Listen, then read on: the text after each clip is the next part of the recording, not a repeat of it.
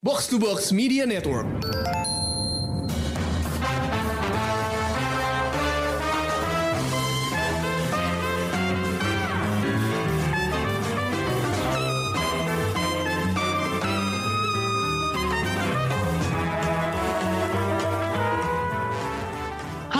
Showbox, di Out of the Box kali ini gue bareng Rengga dan Krisna mau membahas sesuatu yang sejak awal tahun ini bikin gue sedikit mikir. Gue mau membahas masa depan DC Comic Book Movies di tangan manajemen baru, tanda kutip. Karena ya DC Universe tuh udah punya Commanders in Chief baru ya, yaitu sutradara jebolan studio sebelahnya yang sempat menuai kontroversi bareng sama produsernya. Mereka adalah James Gunn dan Peter Safran. Tapi gini ya, meskipun DC punya manajemen baru, melihat track record mereka yang dulu, gue kok masih skeptis ya kalau film-filmnya bisa sukses. Kalau dulu di era Snyderverse, film-film DC selalu dibandingin sama Marvel. Dibilang katanya DC nggak punya kepala kayak Kevin Feige lah, nggak punya planning lah. Padahal sebenarnya mungkin planning itu ada ya, kayaknya. Kalau ngelihat pengumuman waktu awal, sebenarnya kedengarannya eh, rapi banget tuh gitu. Film bakal keluar, abis itu ada film yang ini, film yang itu, ditutupnya nanti pakai Justice League. Jadi sekarang pun gitu gitu. Si James Gunn tuh udah ngumumin nama eh, tanda kutip phase-nya DC yang pertama yang dia pegang. Tapi setelah itu Nah, itu yang pengen gue bahas gitu. Karena planning ini bisa berubah di tengah-tengah. Mungkin karena aktornya bandel kena skandal, atau eksekutif studio yang rese. Nih, serial kita tahu udah banyak di cancel. Film yang udah jadi aja bisa gagal rilis, ya kan? Si Batwoman itu. Jadi, bukannya nggak punya planning dong, tapi planningnya entah kenapa gagal melulu gitu. Terus kenapa? Kenapa ini terjadi dan apakah masih bakal terjadi kayak gini? Apakah emang benar harus ada kepala kayak Kevin Feige buat supaya film-film DC itu bisa lebih konsisten dan kontinuitasnya bisa terjaga? Bisa nggak sih DC tuh lagi-lagi dipegang sama seorang sutradara yang selama ini belum pernah jadi eksekutif studio gitu. Makanya di Out of the Box kali ini kita bakal bahas tentang hal itu. Percaya atau enggak, Showbox tuh bukannya uh, pro Marvel ya. Kita nggak selalu ngebelain Marvel loh. Cuma aja film-film Marvel tuh lebih konsisten rilisnya. Jadi kalau filmnya delayed, pengumuman tanggal barunya tuh jelas. Kalau nggak jadi film, mau diganti jadi web series atau apa pun itu jelas. Dan meskipun akhir-akhir ini film-filmnya udah terasa agak capek karena formulanya udah ketahuan, tapi masih tetap ada audiensnya gitu dan audiensnya tetap banyak gitu. Sementara kok studio seberang tuh kayak nggak jadi-jadi ya. Jadi sekarang gue perjelas bahwa kita membahas ini bukannya mau mengkritik atau menghujat DC sama sekali, tapi mau menggali dan mengeluarkan unek-unek tentang apakah DC bisa berjalan baik di tangan orang-orang baru yang megang kendalinya. Oke, kita sekarang ngobrol bareng Rengga dan Krisna. Guys, gue pengen nanya, Hmm. eh, ini bisa dibilang ya, franchise film DC itu adalah mungkin franchise film yang failed, paling failed gitu. franchise Ah. blockbuster ya. Mm-mm, maksudnya pre- franchise blockbuster yang gak usah dibandingin sama MCU lah, sama Fast Furious aja. DC tuh nggak bisa bersaing gitu loh. Jadi salahnya sih di mana sih? Kenapa franchise lain bisa, tapi DC nggak bisa? Oke, kalau gue sih ya sebagai ini dari kacamata gue yang bukan penggemar eh, film komik lah ya. Gue maksudnya Mm-mm. gue dari sisi penonton umum aja gitu ya. Mm-mm. Kalau selama ini sih gue kalau nonton film-filmnya si DC nih, si DC ini kayak apa ya? Kayak nggak tahu apa yang dimau gitu. Kalau Mm. misalnya tadi lu nyebut Fast and Furious gitu ya, yang masih hangat banget nih kita baru bahas, kita baru nonton gitu ya. Kalau mau ditanya, Fast and Furious tuh gitu-gitu mereka tahu apa yang dimau gitu kan. Mereka mau gayanya kayak gimana. Eh, dan itu mereka jalani dengan konsisten gitu kan di ya taruhlah dari film kelima sampai ke 10 tuh gayanya jelas gitu. Nah, Mm-mm. itu yang gua temuin di DC gitu. Jadi tone-nya tuh kayak nggak jelas gitu kan. Tone-nya aja tuh mereka nggak bisa ngeset gitu. Kayak yang dulu kayak ngeliat apa yang sih yang pertama Man of Steel gitu kan. Itu kayak kesannya mau lebih serius, mau lebih dark gitu. Tapi terus ujung-ujungnya ke belakang konyol juga gitu kan. Jadi di situ aja mereka kayak masih kebingungan gitu jatuh-jatuhnya tuh kayak apa ya? Kayak cuman panas ngelihat rivalnya aja kali ya. Hmm, reaktif ya. Jadi Dan terburu-buru jatuh-jatuhnya gitu kan. uh, Nggak nge-build up satu-satu dulu karakternya kuat terus baru disatuin ini nggak buru-buru gitu. Gitu sih kalau gua ngelihatnya ya. jadi gagal ngeset tone itu ya, Chris. Kalau buat lo. Iya sih salah satu faktor terbesarnya buat gua. Oh, oke. Kalau Rengga, pendapat lo gimana, Reng? Hmm, gua nggak mau bilang ini apa ya franchise film terburuk sih sebenarnya. Karena ada ada yang lebih buruk menurut gua. Kalian pernah mendengar ini nggak Dark Universe? Apa tuh?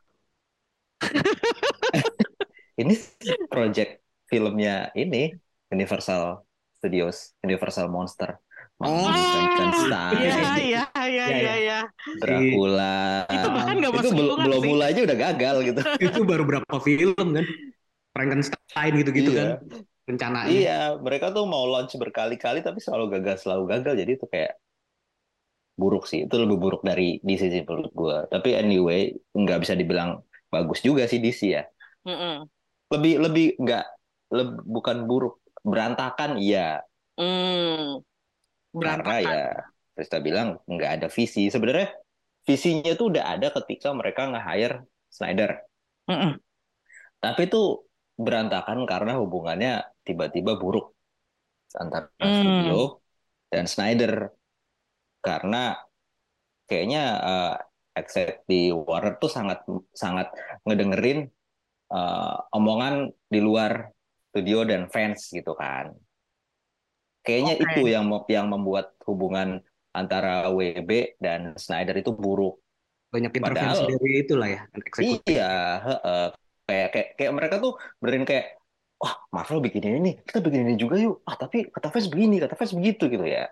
Kalau gue juga jadi Snyder, gue juga bete sih gitu kan. Gue udah punya visi nih jelas, gue mau bikin eh, dunia eh, DCEU tuh begini, grim, serius, bla bla bla bla bla gitu kan.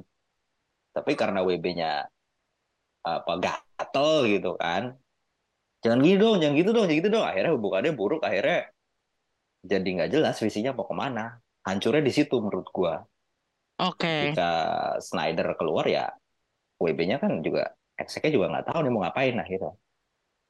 Gitu Sebenarnya ini studio emang ngaruh banget ya. Eh, kalau kita lihat eh, Marvel Studios itu Marvel punya studio sendiri gitu. Sementara DC itu masih yang dulu-dulu yang setahu gue dia masih tergantung sama Warner Brothers yang Betul. bukan membawa logo atau label DC gitu. Apakah itu ngaruh? Ngaruh banget sih menurut gua. Ngaruh ya? Ngaruh banget. Ya sekarang walaupun ya Marvel juga masih apa eh, ininya masih Disney kan, masih under Disney kan. Mm-mm. Tapi paling nggak Marvel udah punya kebebasan sendiri nih. Kalau Hmm. DC DC-nya sendiri itu kayak masih tergantung banget sama WB, jadi gampang banget disetir gitu loh. Hmm. kayak keputusan akhirnya masih di tangan WB lah gitu ya Iya betul, heeh. kayak apa? Gue mau bikin ini nih.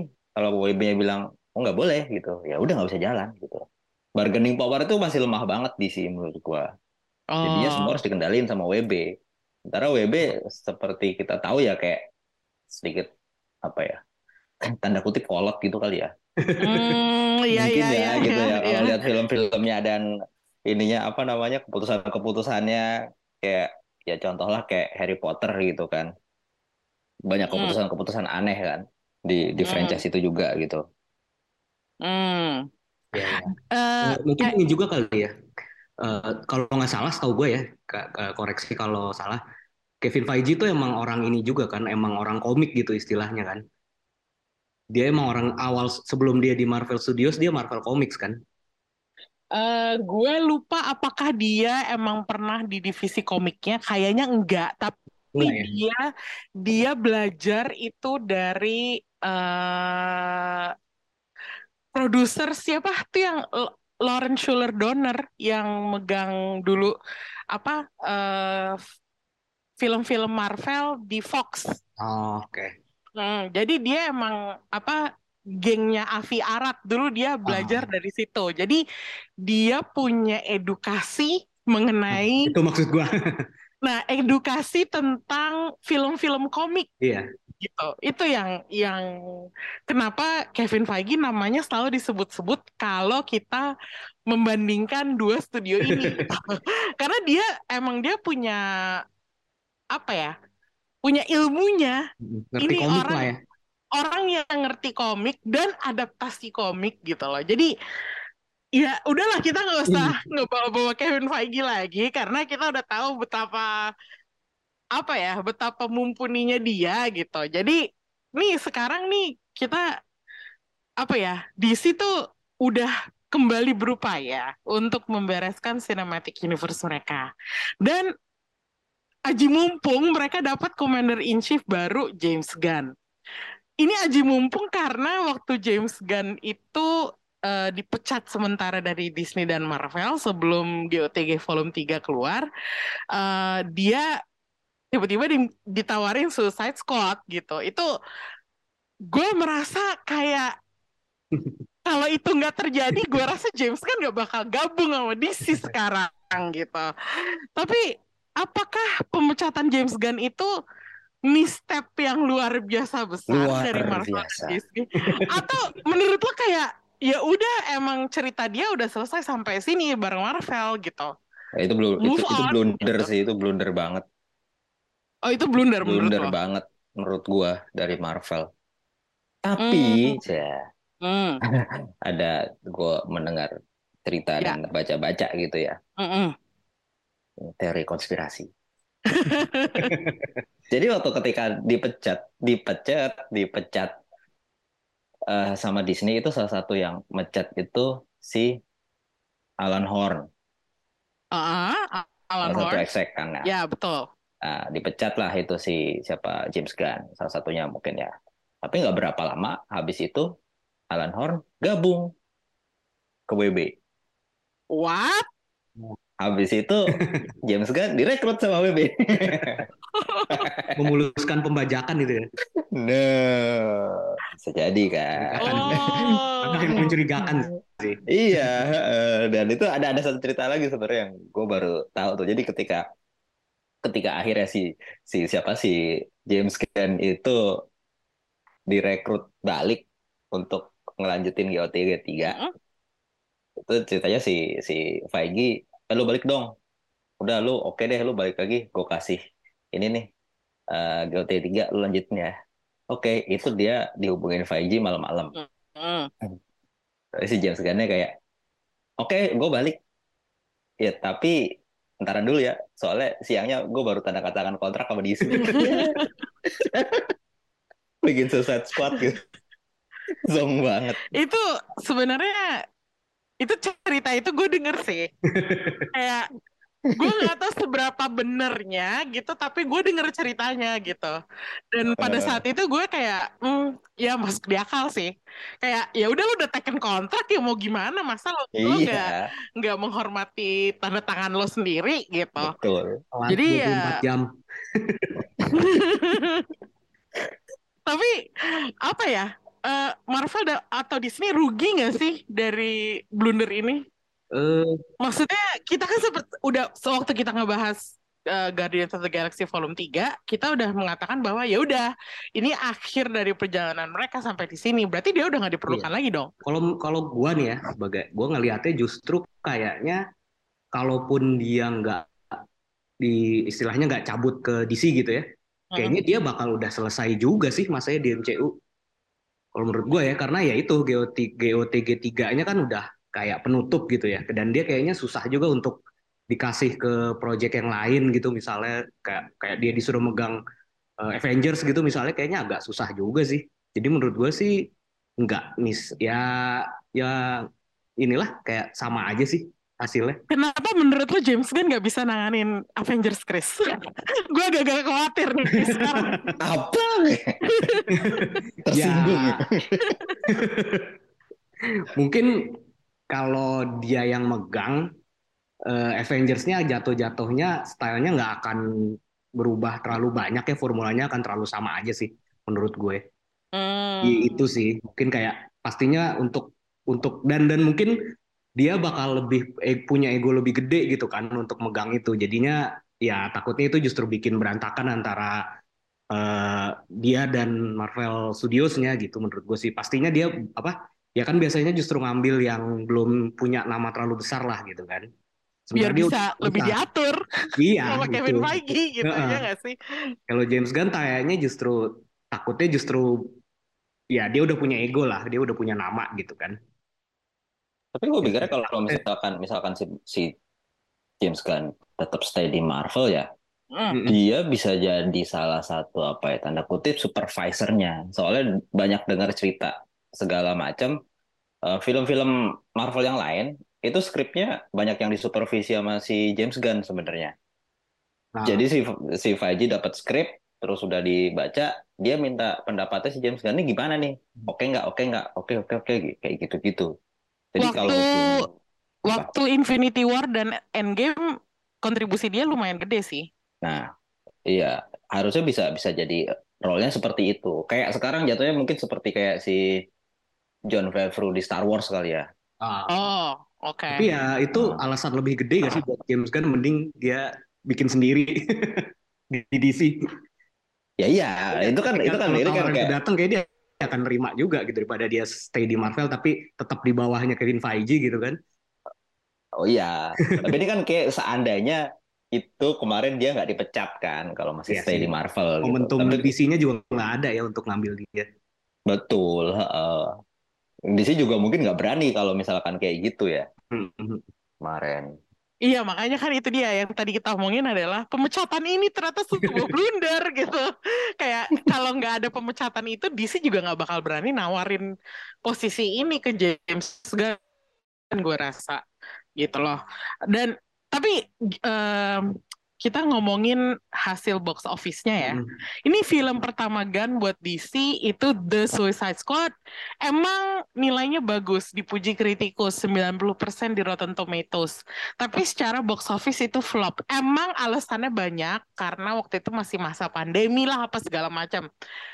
Tapi dengan hasil yang flop ini kenapa dia masih dipercaya untuk jadi co-CEO di DC Studios? Segitunya kah dia dipercaya sama sebuah studio yang franchise filmnya berantakan Hmm. gitu? Eh, apa sih yang bikin mereka percaya diri sama James Gunn?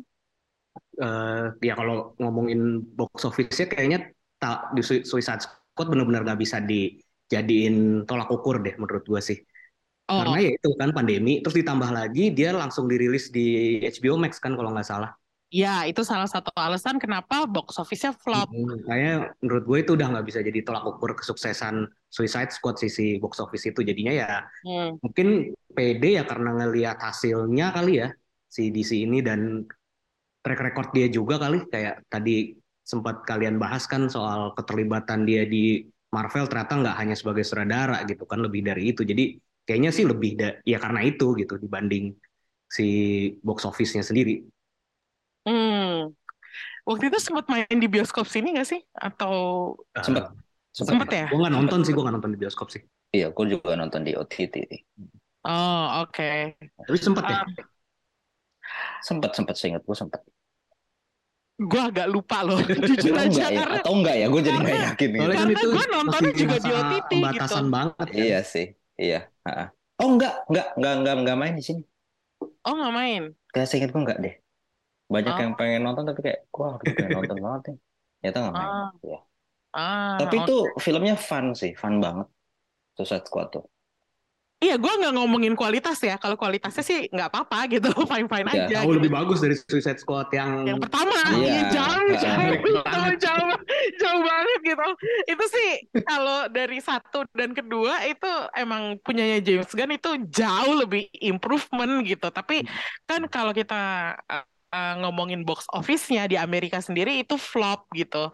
Hmm. Jadi apa ya biasanya domestik Amerika tuh jadi tolak ukur untuk melanjutkan sesuatu gitu. Apakah ada sequelnya atau lo mau kerja lagi sama sutradara ini, itu tuh yang jadi tolak ukur adalah box office di domestik Amerika gitu. Sementara ini domestik hasil domestik box office-nya tuh nggak bagus gitu. Makanya Kok gue Mungkin merasa angka ininya aku nggak tahu sih datanya, tapi mungkin angka di HBO Max-nya ada peningkatan subscriber mungkin.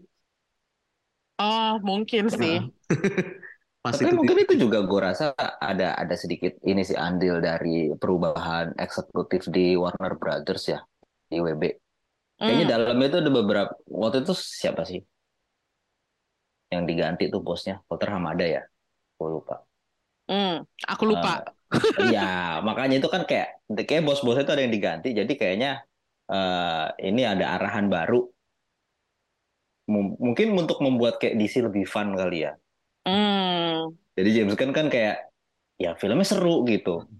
Terus walaupun secara box office nggak bagus, tapi kan dia critically acclaim gitu kan.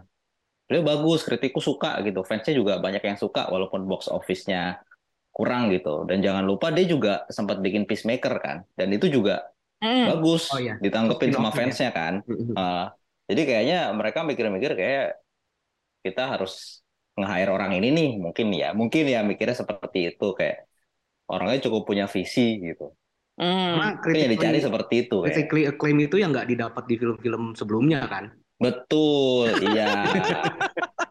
itu yang hilang dari film-film DC dan ternyata kritikus suka gitu. Eh, kita hire orang ini gitu. Ya bukan kritikus juga, fans juga kan. Fans juga suka. Jadi kayak ada dua kubu yang terpuaskan sama Suicide Squad gitu. Jadi itu kayak gue rasa itu udah cukup uh, meyakinkan exec DC untuk meng-hire orang ini sih. Hmm, ya betul. Oke, sekarang kita sedikit uh, beralih dari uh, James Gunn, kita ke film-film DC yang baru-baru ini tayang dan sebentar lagi bakal tayang. Ini film terakhir DC yang tayang di bioskop buat gue sama sekali nggak make sense. Yaitu Shazam 2. Lo tahu gue sangat menghujat film itu karena gue nggak tahu mereka tuh maunya apa ya? Masa antara mau melepaskan diri dari formula lama tapi masih gagal move on juga gitu. Terus Black Adam juga sama kayak gitu jeleknya gitu. Jadi Black Adam dan Shazam 2 adalah menurut gua tontonan yang amburadul total gitu. Kayak disebut berantakan tuh kayaknya nggak cu- nggak nggak cukup gitu. Jadi em, ini sekarang kita mau ada The Flash dan Aquaman 2. Itu masih berkaitan dengan Justice League yang di era Snyderverse. Ini dua film ini tuh apa ya hitungannya? Jadinya penutup kah bakalan kacau juga kah atau gimana sih? Gue nggak ngerti deh. Bagaimana harus menyikapi dua film ini gitu. Iya, ya pastinya si The Flash sama Aquaman 2 nih mau sebagus apa pun, kayaknya Hmm. udah gak punya masa depan sih tetap ya. Jadi kalau misalnya mereka ya kita belum tahu kan karena belum nonton. Jadi misalnya ceritanya tetap dibikin dengan niat ada kontinuitas gitu misalnya, ya udah nggak ada Hmm. gunanya juga kali ya. Sayangnya nah itu itu. dia gitu ini sebenarnya kontinuitasnya maunya apa gitu loh Hmm. terus udah gitu si The Flash selama ini ditunda akhirnya dirilis itu apakah karena ya udah karena udah jadi jadi sekarang kita rilis aja gitu atau gimana sih Kayaknya iya kali ya, dibuang sayang gitu. Dibuang sayang, iya dibuang sayang. Heeh. Kemarin kan mereka mereka sempat tes screening kan. Gue rasa kalau tes screeningnya eh, Jelek. jelek nggak bakal dikeluarin. Iya. Tapi oh kan ini berdasarkan Iya. tes screeningnya bagus tes screeningnya bagus pada Responsnya suka. positif sih yang gue baca. Iya, positif banyak positif. Terus si James Gunn juga memberikan lampu hijau, makanya jadinya ya, udah dikeluarin gitu. hmm. Padahal kan ya kita tahu Ezra Miller aja udah amburadul banget lah gitu kan. padahal gue suka jelas loh banget aktor ini orang. gue Iya. suka aktor ini tapi sayang kenapa sikapnya kayak gitu gitu Emang ya gila aja jadinya kan, tapi ternyata eh, responnya positif sih tes screening ya. Banyak yang bilang bagus, bagus gitu, seru gitu kan. Ada fun, Hmm. eh, lucu, tuh, tapi bagus, seru juga gitu. Jadi makanya mau dikeluarin aja. Kalau Aquaman yang dikeluarin udah gede terkait banget kan. Kenapa? Budget yang dikeluarin udah gede banget. Iya udah gede banget kan, sempat sempat apa namanya reshoot juga kan berapa kali. Hmm. Jadi kayak bener kata Chris dibuang sayang aja ini. Hmm. Coba-coba, eh bagus nih. Ternyata bagus, ternyata bagus ya udah keluarin lah gitu. Paling nggak bisa dapat berapa ratus juta dolar lumayan kan. Iya, tambahan-tambahan lah gitu. Gue rasa ini film eh, Daripada tekor. nggak ada biaya marketingnya deh. Kayak biaya marketing kan Kayaknya sepi sih ya. iya, Iya. kayak kalau misalnya gue sendiri nggak nyari beritanya, gue nggak akan nemuin Hmm. gitu. Padahal udah lumayan deket kan. Mm, Iya. gitu. Mereka juga nggak mau ngeluarin biaya lebih kali untuk film ini kayaknya. Orang udah Iya. tekor. Udah kasih buat yang nanti aja lah. Iya. Hmm, oke oke oke. Ini kan kita tahu ya, James Gunn itu membangun reputasi dari bikin film-film yang karakter-karakternya itu kalau di komik itu kayak B-list atau C-listnya gitu. Eh, Guardians of the Galaxy dan Suicide Squad adalah contoh yang nyatanya gitu. Tapi jadinya tuh besar gitu. Ke depannya dia harus menghandle super characters dari DC seperti Batman dan Superman.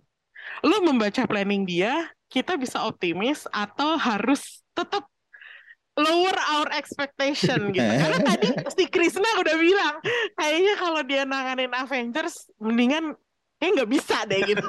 Makanya gue sekarang mempertanyakan nih dia bisa nggak sih nanganin karakter segede Batman atau Superman gitu? Gue masih percaya sih. Kalau masih percaya Karena ya. karena se sedia ngobrak abriknya sebuah karakter ya. Tapi Mm-mm. core karakternya itu tetap ada di situ.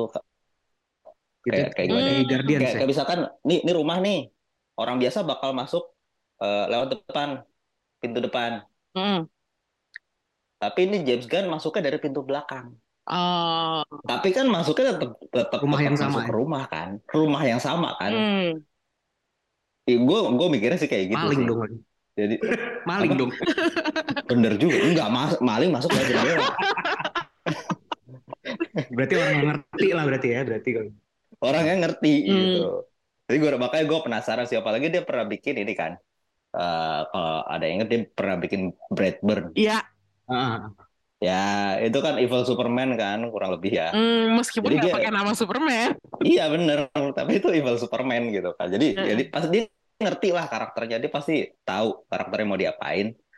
Eh jadi gue percaya sama dia. Mungkin juga gue gue kepikiran gini ini ini orang eh, pendekatannya unik bisa jadi mungkin Superman tapi Hmm. kita POV-nya bukan dari Superman. Mungkin POV-nya Oh. dari Jimmy Olsen atau Louis Lane. Oh, Jadi dan kita bakal dapat perspektif beda tentang Superman itu kayak gimana. hmm, iya iya iya iya. ah. Mana judulnya Superman Legacy kali ya? Iya betul, itu dari judulnya juga udah ketahuan gitu kayak legacy Superman kayak apa sih gitu kan? Iya iya iya. iya. Atau mungkin di anaknya. Ada orang Bisa yang jadi. berarti ya. Iya. Hmm, oke. Nih sekarang pertanyaan gue khusus buat Rengga karena ini sesuatu yang gue kurang mengerti. Eh, kalau menurut IGN, film-film DC itu ke depannya bakal punya nama eh, fasenya itu dinamakan oleh James Gunn Chapter One Gods and Monsters. Ini maksudnya apa ya, Reng? Dan apakah judul ini menjanjikan sesuatu? Aku juga kurang ter apa ya kurang ngerti sebenarnya kenapa namanya God and Monster. Tapi kayak kalau gua telah sendiri ya, kalau di Hmm. DC itu kan sebenarnya eh, karakter superhero-nya itu kekuatannya nggak kira-kira ya. Gautier. Iya, God hero kayak seakan dewa gitu. Lu lihatnya Superman gitu kan. Mm-mm, Terus siapa The Flash, mm-mm. terus siapa lagi ya hmm, Wonder Woman.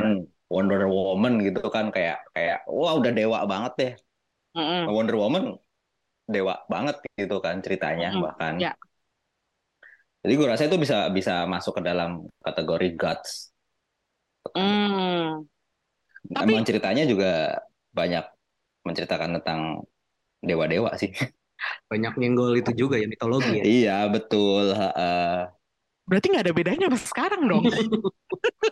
iya juga sih Kalau monster menurut lo gimana? Kalau monster, monster, nah kalau monster sebenarnya eh di DC itu, ini gue baru-baru baca sebenarnya si si listnya kan sebenarnya film-filmnya udah keluar ya kurang lebih Mm. seperti apa.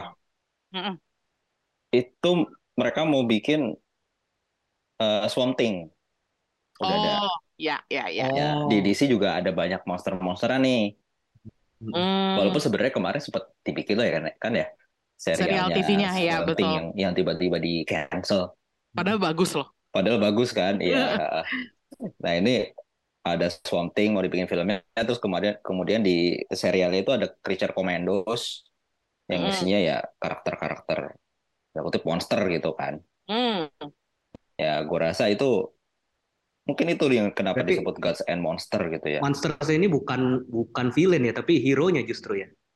Iya, justru hero-nya kalau si Creature Commandos ini gitu. Atau, atau mungkin juga kayak sedikit philosophical gitu ya. Monster ini nggak harus perawakannya monster, tapi kan orang biasa bisa jadi monster untuk orang lain gitu. Iya, Filosofis sekali. betul. Kayak kayak ini ada gue baru baca ada ada ada serialnya disebutnya eh, eh disebutnya tentang si Amanda Waller. Hmm.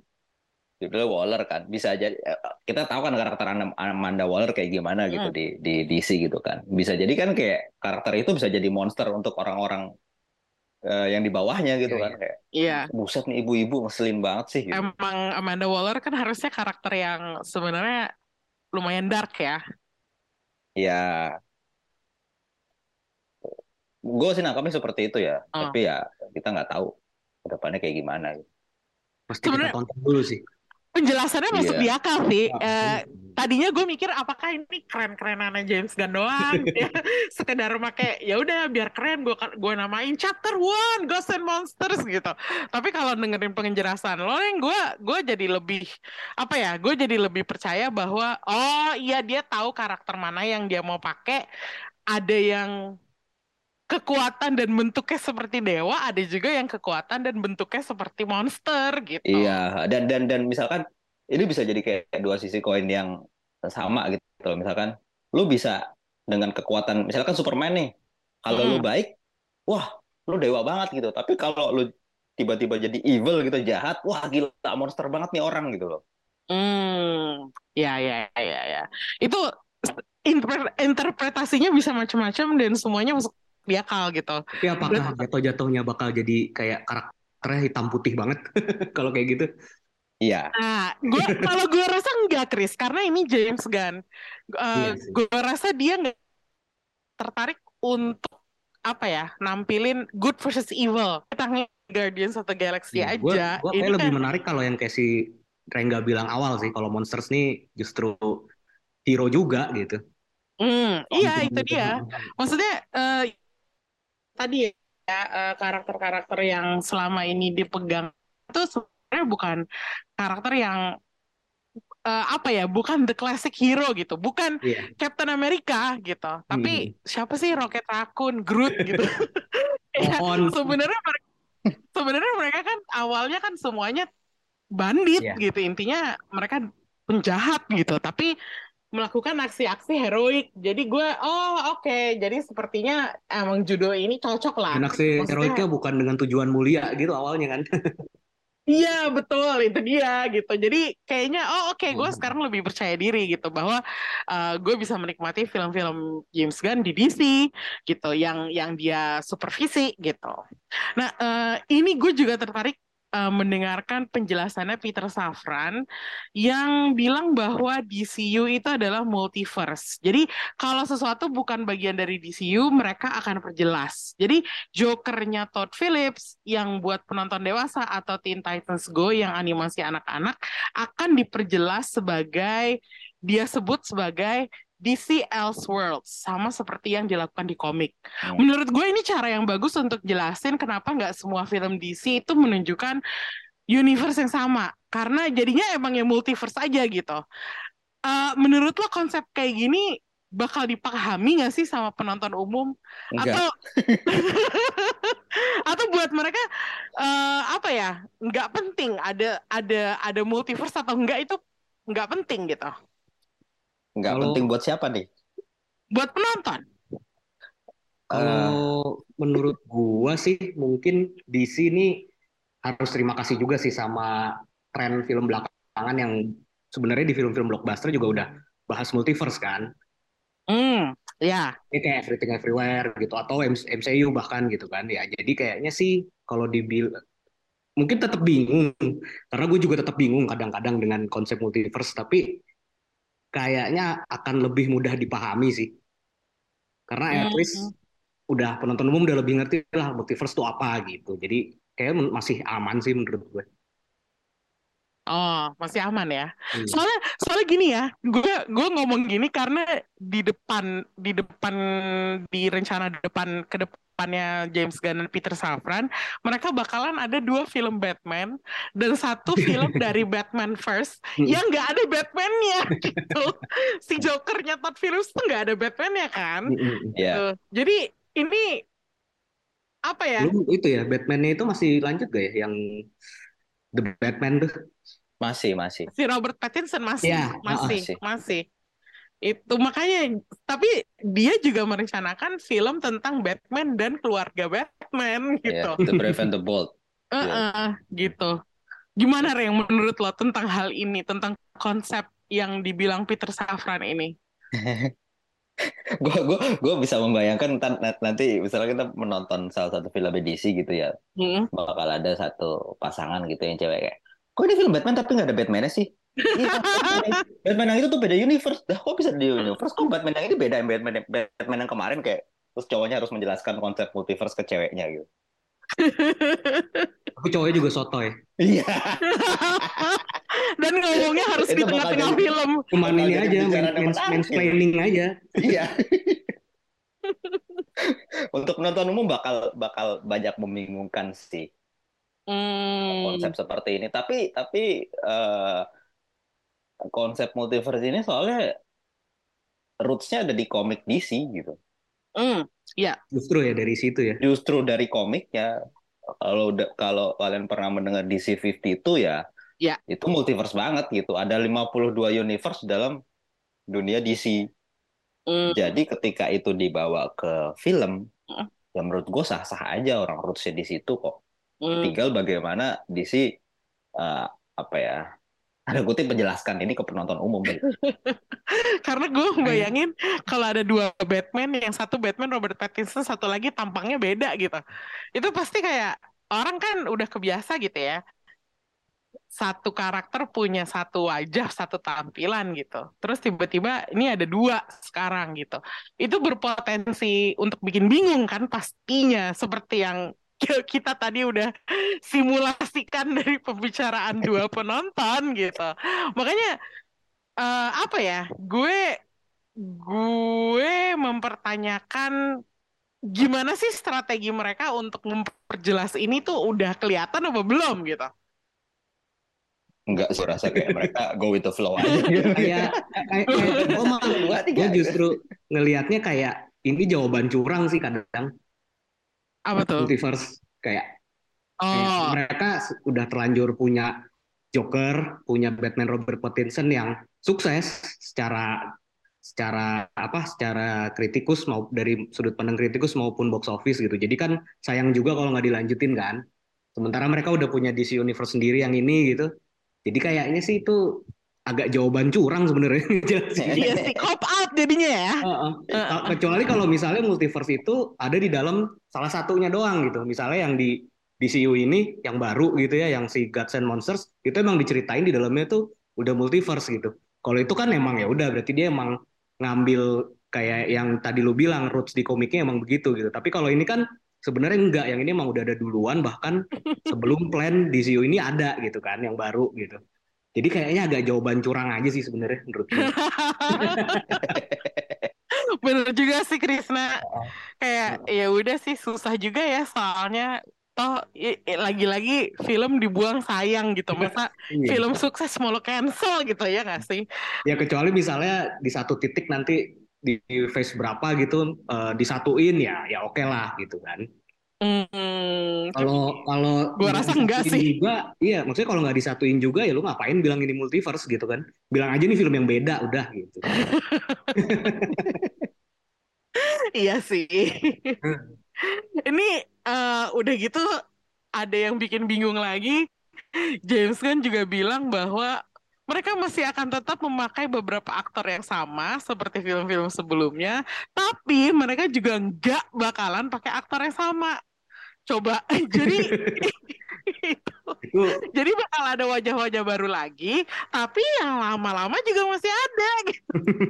Ini apa sih maunya terus udah gitu kayak bagi lo aktor sama atau nggak sama tuh ngaruh nggak sih sebenarnya? Ini aktor-aktor yang lama pada berdoa aja sebenarnya. jangan kena cut, jangan kena cut gitu.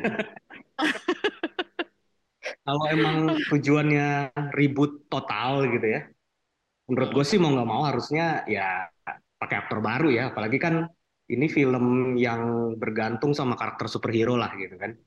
Mm. Ya aktor tuh ya wajah filmnya juga sih menurut gue. Jadi kalau Hmm. masih pakai yang sama, wajahnya sama gitu ya, nggak ribut total dong namanya.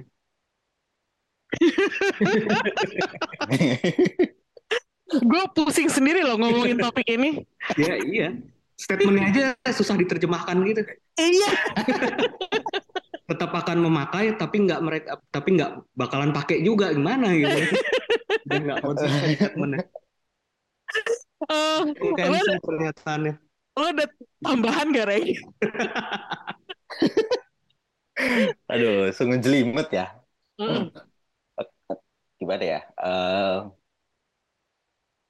gue sangat menyayangkan sebenarnya Henry Cavill itu nggak jadi Superman lagi. Oh, Karena gue menurut gue Henry Cavill itu F- ya, Henry Cavill itu 10 out of 10 buat jadi Superman ya. oh, ten harus ten ya? Iya, heeh. Gue Oh, juga oke. suka sih. iya. Sayangnya treatmentnya dia itu jelek. Hmm. Harusnya kayak eh, Superman itu kan sebenarnya karakter yang boy scout banget gitu. Mm-mm. Tapi di film Snyder nggak dibuat seperti itu gitu. Kita cuma melihat bagaimana dia apa sedih mulu, murung, brooding gitu. Padahal aslinya kan orangnya cheerful gitu kan, optimis Positif gitu ya. kan. Heeh, kita nggak melihat sisi itu gitu. Makanya sayang banget gua eh, dia udah nggak jadi Superman lagi gitu. Hmm. Tapi kalau kalau ngomongin si karakter di film di, di berikutnya gitu ya, Hmm. gua itu tipikal orang yang eh, kalau ngomongin CBM, gue pengen lihat karakter karakternya, Hmm. karakter si si si misalkan Star Lord gitu. Gue pengen lihat Star Lordnya sebagai sebuah karakter. Siapa yang mainin gue nggak peduli. Oh, oke. Gue lebih kayak gitu. Tergantung eh, tinggal nanti dia cocok atau nggak jadi Star Lord gitu. Iya, iya, iya. lebih ke kayak gitu gitu. Ntar misalkan menurut gue nggak masalah kan ntar- kalau misalnya ntar kan antar di di mana di filmnya James Gunn yang baru nih Mm. ada Aquaman yang main Jason Momoa gitu kan. Mm. Lah dia lagi nih gitu. Tapi ntar kita tinggal kita lihat aja karakternya sama nggak sama karakter Momo Aquaman yang sebelumnya ntar gitu. Rambutnya dikuncir dua. Jangan dong rusak. Rusak, guys. Rusak itu. Kalau buat gue lebih ke kayak gitu sih. Apakah Gua- nanti Gue ngerti sih maksud lo, Reng, karena nah, sebenarnya itu yang terjadi dengan Ben Affleck dan Robert Pattinson. Kalau buat gue ya, dua ya karakter Batman, eh, dua aktor Batman, tapi kalau gue entah kenapa gue eh, lebih tertarik melihat karakter Batman dimainkan oleh Robert Pattinson daripada karakter Batman dimainkan oleh Ben Affleck. Setuju. Karena kalau menurut gue Ben Affleck itu meskipun dia meranin Batman yang lebih tua, gak kelihatan dia lebih tua gitu. Kayak tetap ya biasa aja, kayak ya Christian Bale gitu loh intinya. Jadi kayak apa ya? eh, kalau kita ngomongin karakter Batman antara Christian Bale sama Robert Pattinson lebih deket gitu. Jadi ya gue ngerti sih maksud lo. Jadi yang lo lebih pentingin adalah karakternya ya, bukan aktornya gitu ya. betul. So- Tapi so- so- soalnya kayak eh, ini karakternya udah established gitu. Hmm, nggak Iya. nggak kayak nggak kayak film-film film baru yang kita nggak tahu karakternya kayak apa nih misalkan gitu. hmm, Gak ini kan masalahnya eh, film film yang udah ada yang disadur dari komik gitu kan, yang mana Mm. kita udah baca semua komiknya karakternya kayak gimana kita tahu semua nih. hmm, Jadi kita udah tahu nih base karakter kayak gimana. Oh Batman tuh eh, brooding, kerjaannya murung terus nggak bisa senyum, kayak sedih aja hidupnya gitu kan. Jadi kita Hmm. bakal lihat di di di filmnya udah kebaca gitu. Oh, Batman Batman tuh kayak begini gitu. Hmm. Tinggal pembawaan karakter aktornya aja kayak gimana, cocok atau enggak gitu. Hmm, ya, ya, ya, ya, ya. Ini menarik ya bahasan kita kali ini. Eh, tapi untuk merangkum semuanya. Jadi intinya, apakah masa depan DCU itu cerah atau masih belum bisa diputusin karena kita sama sekali nggak tahu apa-apa gitu. Terus tolak ukurnya itu dari mana? Dari film-film yang bakal keluar di 2023 yaitu sisa-sisa kejayaan DCEU atau baru bisa ditentuin dari Superman Legacy yang pertama yang baru rilis tahun 2025.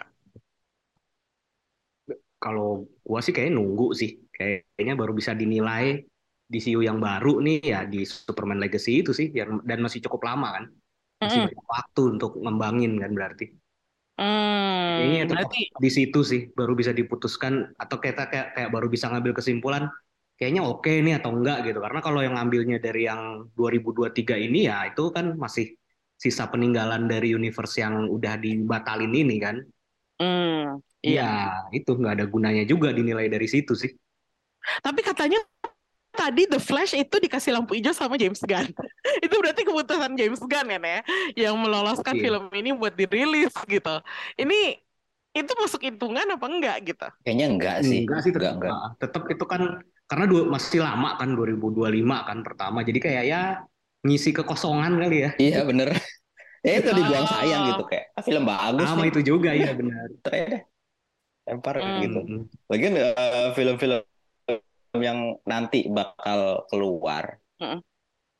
itu kan si eh, kasarnya Basiane Snyder ya, after Iya. Hmm, Snyder. Iya. Gua menyebut 2023 ini ya. before and after Iya, Snyder. ah. Iya, iya. Jadi kayak ya nggak bisa dibilang ini bakal jadi apa masih filmnya DCU-nya James Gunn kan. Mm-mm. Legacy dia bakal baru mulai nanti 2025. Kalau yang sekarang sih film-film yang belakangan masalah kontrak juga gue rasa sih. Iya benar. Gue udah kontrak nih, mau udah bikin film, masa lu nggak keluarin gitu kan? Nggak bisa daripada WB-nya bayar penalti ke orang-orang itu kan, nggak keluarin aja udah. ah, ya, ya, ya, ya, ya.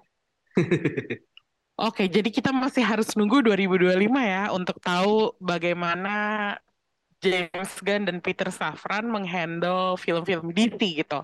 Jadi yang udah ada belum sih? Sorry sorry. apanya? Sutradara. Sutradaranya Untuk baru James, James Gunn Gunn doang. aja.